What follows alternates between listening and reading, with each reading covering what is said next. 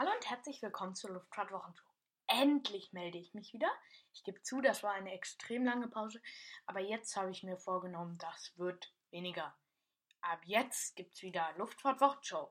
Und ich will gar nicht lange reden. Ich würde sagen, wir fangen direkt mal an. Nämlich mit dem BER. Das ist ja, wie wir alle wissen, eine Millionen Baustelle, aber endlich ist er auf. Am 31.10. weiten Lufthansa und EasyJet mit zwei hintereinander folgenden Landungen den BER ein. Eigentlich sollten es zwei parallele Landungen sein, aber die Südbahn wird erst von der DVS am 4. November freigegeben. Und auch wegen dem schlechten Wetter haben die halt auch gesagt, nein, ähm, wir machen jetzt eine hintereinander folgende Landung. Und beide Flugzeuge, die jetzt zum ersten Mal auf dieser Bahn aufsetzen, gehörten zur A320 Neo-Familie. Nach der Landung standen sich beide Flugzeuge vor dem Hauptterminal gegenüber. Und dann hat die Feuerwehr, wie man das ja auch kennt, wenn eine Fluggesellschaft eine äh, neue Route eröffnet, eine Wasserfontäne, dass es so ein Tor ergibt, über die beiden Flugzeuge gespritzt. Und an Bord der Maschinen befanden sich in der Lufthansa-Maschine zum einen der Chef Carsten Spohr, dann noch Reporter und in der EasyJet-Maschine der EasyJet-Präsident Johann Lundgren. Danach stiegen sie auch noch aus und ähm, sie stiegen am Main aus und hielten auf einem Podest Reden. Ich habe mir das alles angeguckt. Das war eigentlich, ja, es war nicht so interessant, aber es war auch schon interessant. Und aber jetzt, das darf man auch nicht vergessen. Diese beiden Flüge waren keine regulären Flüge. Das waren Sonderflüge. Und der erste reguläre Flug fand, findet oder fand um 6.45 Uhr von EasyJet statt. Und ähm, bei dieser Landung zog Lufthansa halt den kürzeren. Und da wären wir schon beim ersten, zweiten Thema.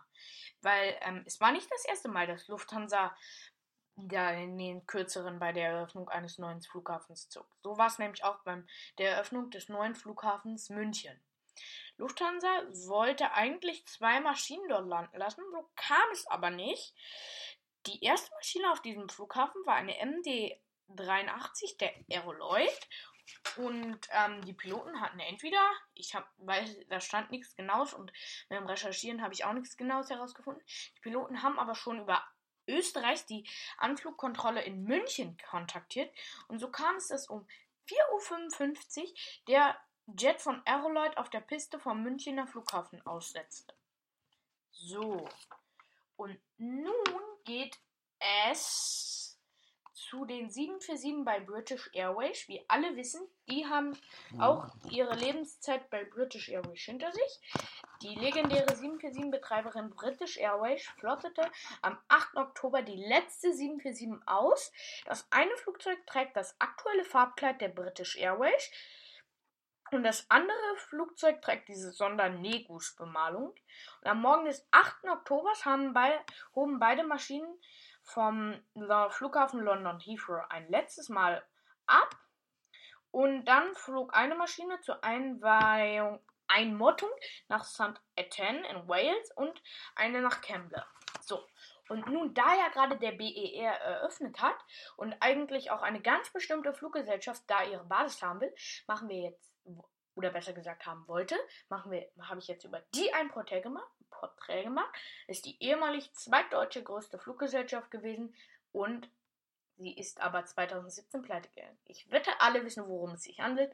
Um Air Berlin. Air Berlin wurde 1987 vom amerikanischen Piloten Kim Lundgren gegründet, da der Pilot seinen Job bei Pan Am, Pan Am verlor. Von da an war der Hauptsitz der Airline Miami. Miami.